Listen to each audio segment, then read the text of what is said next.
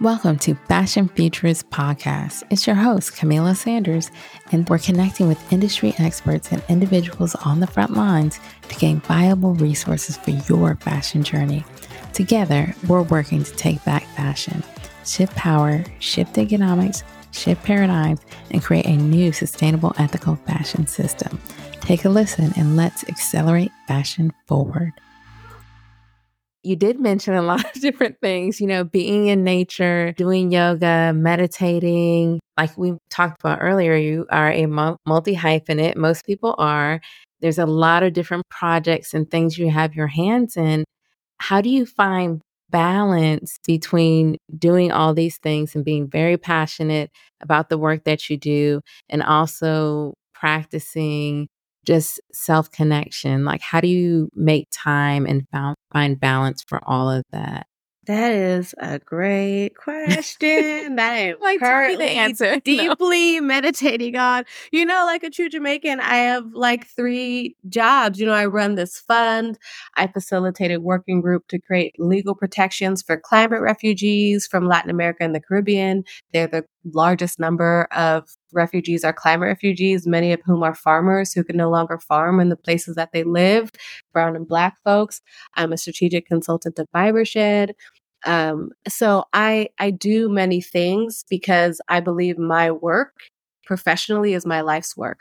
And I'm recognizing that that is not actually sustainable because what it means is I'm constantly working. Like I don't I sometimes say I don't sleep, I dream because I'm always dreaming up of new ideas. How can we do this? How can we do it this way? And so I don't feel like I'm getting the right the type of rest that I actually need because I'm doing so much. And while I try my best to practice um, envisioning a world without capitalism, we're embedded into it. And so even though my work is my life's work, that's not an excuse to be working all the time. And so I'm actually in a place in my life right now where I'm needing to create an intervention for myself to figure out how I can get back to being balanced and still do the work that I feel like my heart, soul, and mind calls me to do. What I will say is there's certain things that just to be grounded and to be a sane person in this world, I always do. For example, I have a morning ritual. It's anywhere from 30 to 45 minutes not a day goes by where I don't do that. It's just there's not a day, right? So there's no way that I could not do my morning ritual, which includes like practicing a language, doing meditation, five minutes of yoga or stretching, sometimes journaling. I have to do some combination of those things to even just be able to start my day. So I have a really strong morning ritual practice. And yet I still am not balanced in other ways. So I'm trying to figure that out right now. I'm trying to make some changes in the way that I work, um, the way that I see my exchange of ideas for money uh, in my life. And again, how much money is enough and how much money is enough if considering that my well being is the one thing that I have to protect, because especially as a Black woman in America, the only person who's going to protect your well being and advocate for you is you um, and maybe other Black women. And so I'm in a space where I'm realizing that I'm not actually protecting my well being. And because I'm doing work that I feel like is impactful and justice oriented, I I have separated my own embodiment from that. And I'm like, oh, real justice work has to start with me so that I am modeling it as I am doing it with and for others. So, yeah, I'm trying to figure that out right now. And I have a vacation planned for December 16th, and I've decided I'm actually going to take a month off um, and just like be on vacation, meditate, be with my family, sleep, and try to figure out how to not be this way in 2024 because I can't be a sustainability advocate and not feel like my life is sustainable. Yeah, well, I think it goes back to being intentional because you just said you're you're going to take a vacation and and just like even just being aware that okay, I'm not exactly in balance because I think people we get so passionate about the things that we're doing and so into it that we could just work all the time. Mm-hmm, and then you step mm-hmm. back and you realize, oh, I'm out of balance. And I don't think it's a I don't think it's a perfect journey like you have. Of course, you know, I think it's very strong what you said about having a habit, having a morning ritual, something that you do that you have to do all the time. That's very powerful. But it is also like an ebb and flow. Like sometimes you get so into it and you start working so much. And then you got to step back and say, wait a minute, I'm getting out of balance. Let me readjust, reevaluate what I'm doing and, you know, adjust some things. And then you know, you just kind of go back and forth and it's a constant thing. It's not like, oh, I have it perfect this time and it's going to stay that way forever, right? Because we're yeah. constantly growing, we're constantly changing. Mm-hmm. So there I really seasons. appreciate you sharing that. Yeah, there's seasons. yeah. And I feel like also, um, you're exactly right. Balance is a lifelong process. And so I wonder for you, because you are also someone who does many things, how do you know when you're starting to tip into the the non-balanced realm like what are some signals for you and then what do you do to get back to where you feel balanced oh wow signals. Um yeah i'm i'm the same way like i would have had the same answer that you did like because really i was asking that question for myself now like how do you stay balanced? I think it's it's things that are really important to you that you don't do as often or as much as you used to. So I mm. think hmm. it's really figuring out what are those key things that you know that you want to do on a regular basis that really make you feel good. Like you have to pay attention to the things that you and you mentioned this before is that you really really feel good when I do these specific things. Mm-hmm. And and if you know those things and it might just be a handful of of things that you have and you stop doing those things, I think that's when you're out of balance. So, like for me, it could be just walking in nature. Like I'm, I usually walk at at in a park, you know, or something like that, or run or whatever. And if I stop doing that, and I'm like, I I don't even notice because I'm working so much. And then I'm like, oh, wait, like something is off, like something is just not working. And I'm like, oh, I forgot.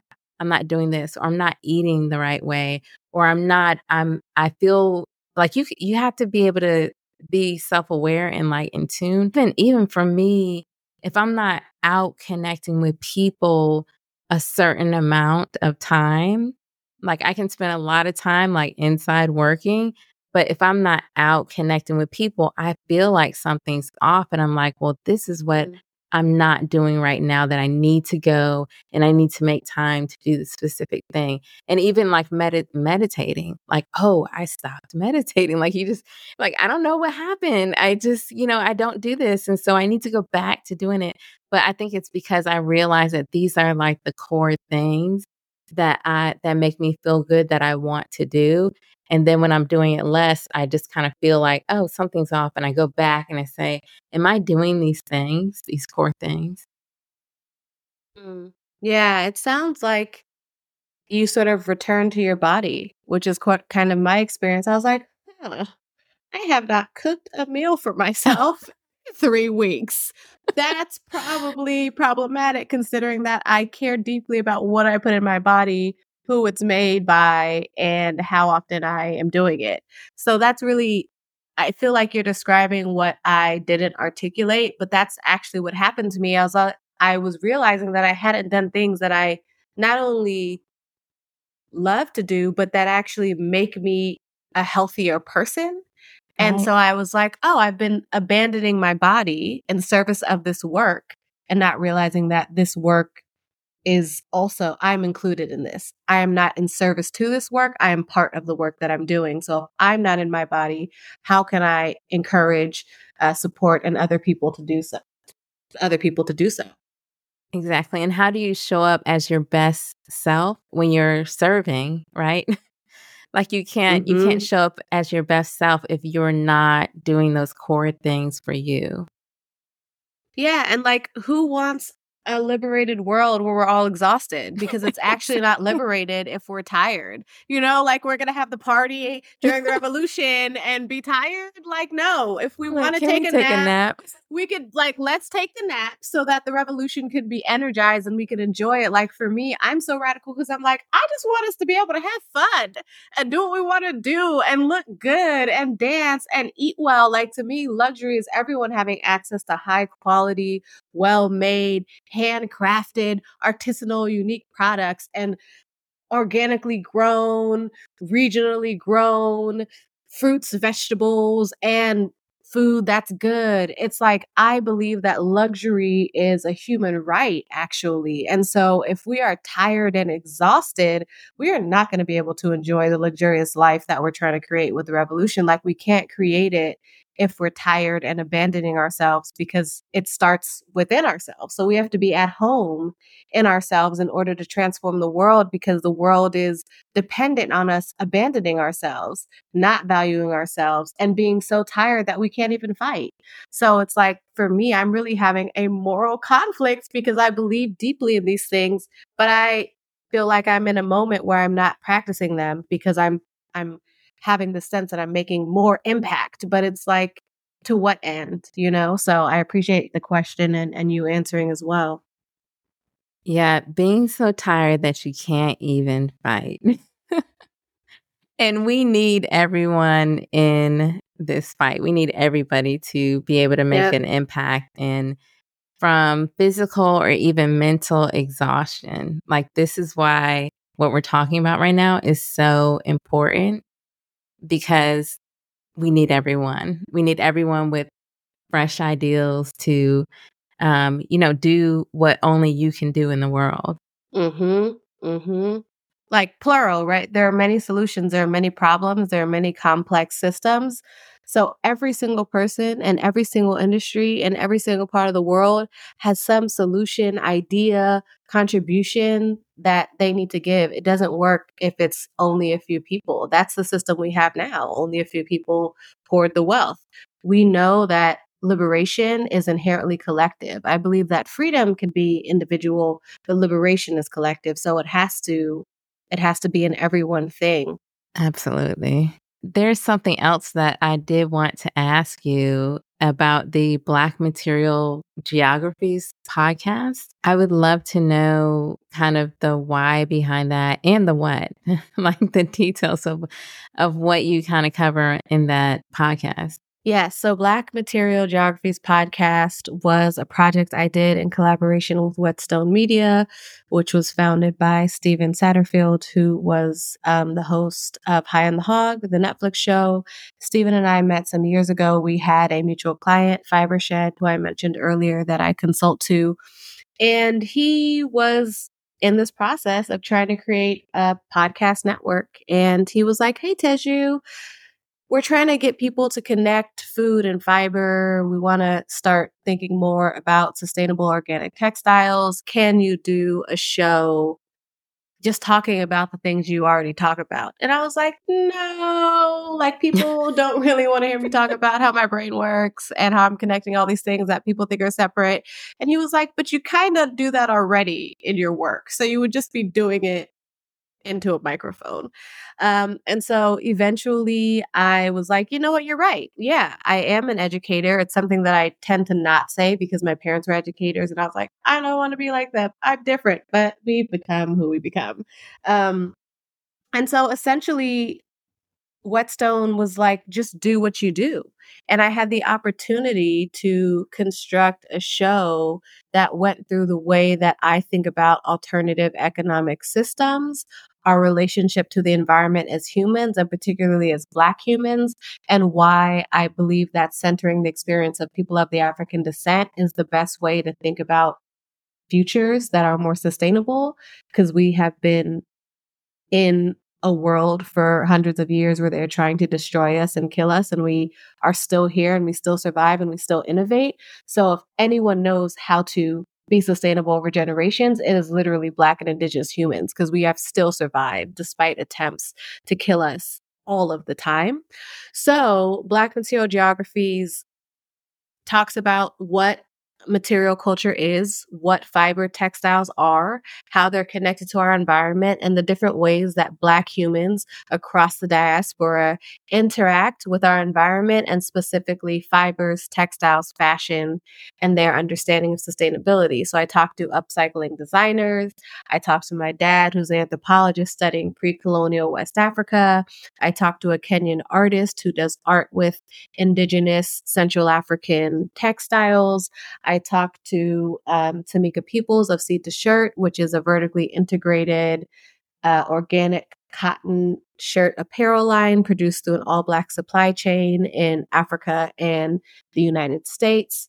Um, I talked to Jonathan Corey, who is Haitian, about secondhand clothing in Haiti and how that's part of a colonial and imperialist legacy. So I'm really connecting all of the different topics, themes, issues, systems that have informed my thinking, my work, and what I think is um, what I think are some of the solutions that are going to allow us to continue to be living on Earth as humans with other species. So it's pretty wide ranging. It is only 10 episodes. Each episode is about 30 minutes, and there are different topics ranging from pre colonial material culture um, to circular fiber systems. That's amazing. I will definitely take a listen for that. You mentioned the connection between food and fiber. Can you go a little bit into that? Yeah, absolutely. I mean, it is natural that food crops and fiber crops grow together in um, ancient West Africa. Folks were growing yams and types of rice along with cotton perennial, perennially. Um, we know that growing different types of crops together is better for biodiversity, it's better for soil health. And one of the main things that plantation slavery and colonialism did was uh, standardize this idea of monoculture, meaning that you plant one crop in mass after having cleared the land, getting rid of all the biodiversity. You plant as much as possible and you try to harvest as much as possible as often as possible. So, completely disregarding the natural state of things and really focused on how much yield you can produce of something in a uniform way. So some people don't know that there are like tons of varieties of naturally colored cotton. Brown, blues, but most of us think of cotton as white because during plantation slavery, they decided to breed one to two specific types of cotton that were white and that were uniform. And that completely disrupted the biodiversity, the ecological systems, created unhealthy soil. So, um, historically, the best way to keep soil healthy, the best way to keep uh, ecological systems healthy is to grow food and fiber together because ultimately they're um, both plant crops and even in the case of animal fibers um, animals grazing in a regenerative way supports the growth of food crops. So actually, these systems have been working in together, and we separated them for the purpose of mass profit and extraction, but bringing them back together um, is one way we can repair our relationship to the earth, but also um, repair some of the damage that has happened to the earth as a result of monoculture um, being seen as the best way to do things. We could probably do a whole episode on that specifically. Yeah. Tell me more about because you mentioned this a few times about alternate alternative economics and what is the importance of that and how do we implement that or or what is it like what is your ideal of alternative economics mhm the other conversation that I feel like Black uh, people need to have within ourselves is why we feel so attached to capitalism when capitalism does not support us in any way, shape, or form. Why we're trying to win at something that uh, is specifically designed for us not to win at. So I don't believe that capitalism is the best, most efficient, or most innovative economic structure. And what I will say is that part of what capitalism has done is make us imagine that there's nothing beyond that or we can't do anything differently. But really, capitalism is a couple of hundred years old. So there were thousands of years when there were multiple plural types of economic systems. Some of those systems are based in currency. Some of them were based in other types of trade. So there are many economic models. There is not one economy. I think that's the first thing that's really important for me to have people understand is that it's not that there is one economy and this is the only economy. It's that there's many types of economic models. The other thing that I want people to understand and what I work to try to build is how can we create economic models where we retain the value, where the value is circulated within the community who is producing it and using it, and where that value stays with the community almost as long as possible. Um, there's several statistics about how in Chinese American communities, for example, the dollar circulates around like i don't know 100 times. I'm not sure the exact statistic before it goes out of the community. In the black american community the dollar circulates maybe only once before it goes out into a different economy. So i believe that um, economies at community scale at regional scale are more effective and that our economy should be based on what we need and what we want and not based on producing as much profit as possible. What capitalism is based on is producing as much profit as possible, which is only able to happen when you exploit workers and when you extract value from them. So you pay them one wage and even if the company creates millions of dollars, they don't get any of that value back. And so to me, that's not fair that's not sustainable. So how do we create models where we can retain a lot of that value? We where where we're distributing some of that wealth, um, and where we're not focused on making profit at any by any means necessary. Like I don't believe that profit should be central in an economy. I believe that people and our needs and our relationships to each other should be centered and cared for in economies. So part of the idea with co ops, for example, with land trusts, for example, um, with susus and mandalas and mutual aid, is that the folks who use, consume, and live together uh, have their own economy that is supported and self sufficient within the areas that they live. Of course, that doesn't mean that we're not going to have a global economy and be trading and selling across borders. The majority of what we need to live and to live well can happen within the communities that we care about, that we're invested in, and that we're part of. And so, do you believe that this is something that can happen at scale, like globally? Yes, but I believe it has to be decentralized.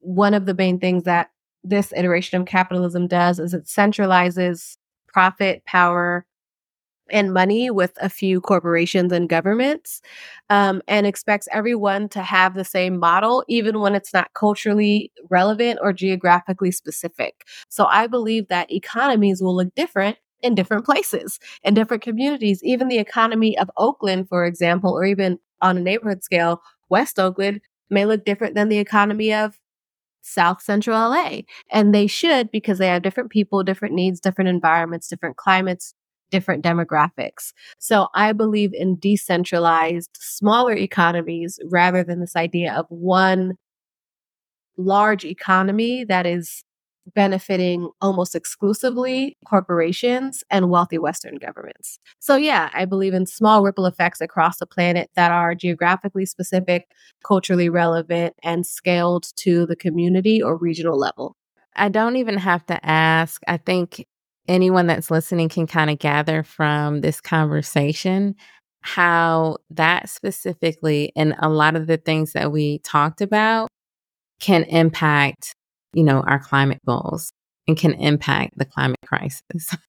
Absolutely. And one of the biggest issues that we don't talk about is that the scale of industries is the problem. It doesn't right. matter if every single human, if 9 billion humans were to recycle every week, ExxonMobil, Chevron, Amazon, all of those places would still be contributing largely to the climate crisis. So, this idea that individual actions are as powerful or even more important than corporate descaling I simply don't agree with. It's just not true. Over 80% of emissions are um, because of big, large corporations and industries. And that's one of the reasons why the Fibers Fund supports small businesses and businesses working at the root of the soil because they're able to be more sustainable just because their scale is smaller. So I do believe this idea of infinite growth is what's the most unsustainable. And these big corporations, they have to exploit workers in the land to exist at that scale. So to me, that's actually the problem. Yeah, and that's fact. Like that's not opinion at all. that is, I mean, we know where the carbon emissions come from. We know what companies right. they come from. So right. it is about that scale. I mean, we talk about fast fashion, it's about scale. And I, I tell people exactly. a lot that I don't, I mean, honestly, like if you're buying from the, I don't think the smaller designer has to be perfectly sustainable. If you're buying from that designer, you're already doing a huge um, service to absolutely the to climate and people. Absolutely, you talked about social social issues too. You're doing a huge service because you're not participating in this fast fashion, the scale, the companies that do this at scale that are that are largely um, impacting the environment and impacting people because we never want to leave out that it's not just about the earth, it's about people, it's about the injustices that are happening every day to people in order for um, in order for these large companies to produce so much. In order for you to have a crop top from Shein because they're producing 300,000 crop tops. Do we really need 300,000 crop tops that all look the same? Like, we don't. We really don't. Yeah, we don't, and a lot of them don't even get worn anyway. they just go exactly, so. exactly, and and fast fashion. But we talk about fast fashion, but let's be real. A lot of luxury products are also now made in China. They are right. also now right. made in Southeast Asia. So we, and also the reason why we have fast fashion is because people can't afford luxury. So, fast fashion is a direct result and consequence of the inaccessibility of luxury. So, I would encourage us to not just say fast fashion, to say all fashion, because it is an industry that that works in tandem with this scarcity, right? Like luxury produces what we call trends and fast fashion makes the trends accessible. So if luxury is producing things that are inaccessible, then of course you need a model to make them accessible and both of those models work to exploit people and exploit the earth. Yeah, and that kind of goes back to what you were mentioning mentioning in the beginning about luxury like everyone deserves that.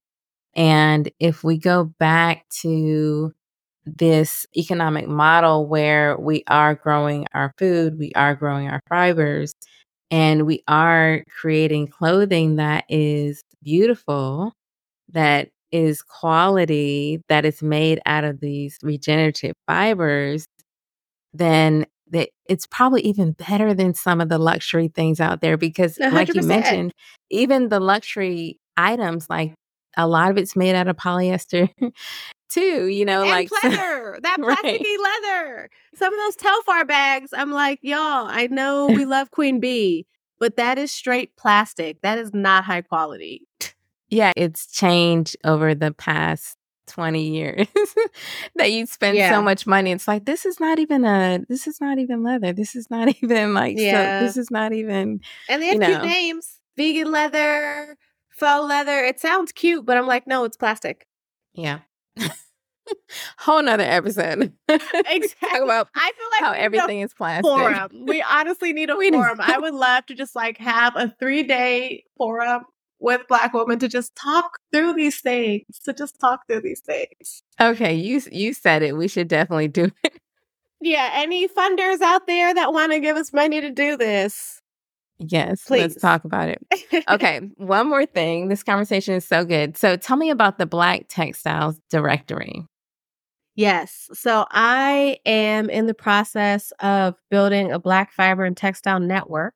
Uh, globally of folks of African descent that are working in producing, manufacturing, farming, designers using natural materials, sustainable practices, regenerative practices, and hoping to create really an ecological economic ecosystem where can we produce some of the materials that we need, some of the products, clothing, textiles that we need within an all black supply network collaborating with each other, supporting each other, and also gaining access to some of the resources and financial support that this burgeoning industry of sustainable fashion is producing because I'm in a lot of these spaces of regenerative fiber, sustainable textiles, and it's mostly white people. And there are these grants and there's funding, and it's not actually getting to our people. And because of the way our current mainstream economy is, it's expensive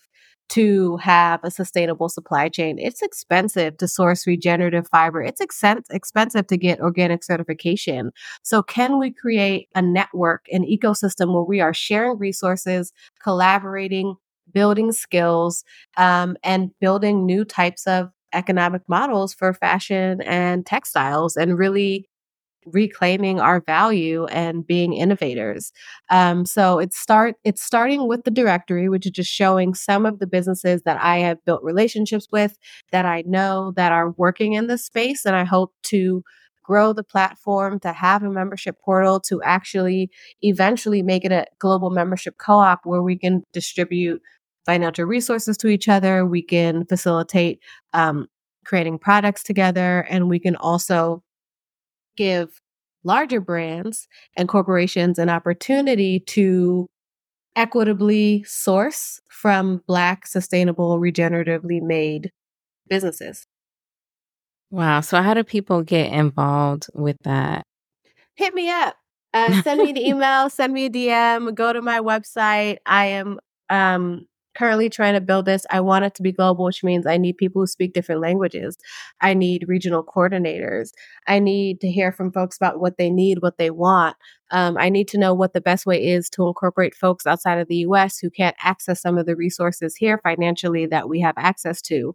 So I'm hoping, um, no, I'm affirming that in 2024, I am going to get funding to do more of a landscape analysis, bring in some collaborators, and really start creating the foundation and the groundwork for this network. Because as an independent consultant, I'm often giving my ideas to institutions and companies and organizations, but I'm not actually building upon the relationships that really give me life, such as with Black designers and Black farmers and folks in the cannabis space who want to use hemp to create products, and folks who are plant and medicine healers who want access to regeneratively grown root plants or whatever. So I'm trying to practice what I preach and not only retain my value, but share that value with others who I feel like have created value in this space for me. Love it. Uh, so, how can people get in touch with you just in general or just follow everything that you're doing? I would say the best way is my website, which is my name, tejuadisafarrar.com. You could send me an email. I am also on Instagram at Miss Tej, M-I-S-S-T-E-J. Um, you could DM me there. Yeah, just hit me up. I love chatting with people, hearing what people are talking about, creating connections, creating relationships. So find me on the internet and let's connect in real life. Thank you.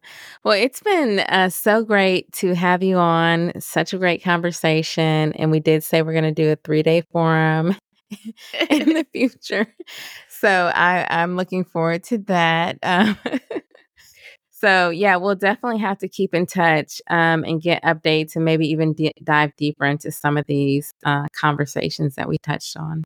Yes, I would love to. And thank you for having me. And thank you for this podcast. There's people that I love and admire who you have interviewed. And I feel like these types of platforms are what is necessary to sort of change the narrative and get people thinking about some of these topics more deeply. Absolutely. Thanks for listening to Fashion Futurist Podcast. Let's take back fashion together. Like, subscribe, and share as these small actions help to spread the word and make a collaborative impact. For more ways to get involved, join me, Kamilah Sanders, in the Fashion Futurist community by visiting fashionfuturist.io. Let's take action and accelerate fashion.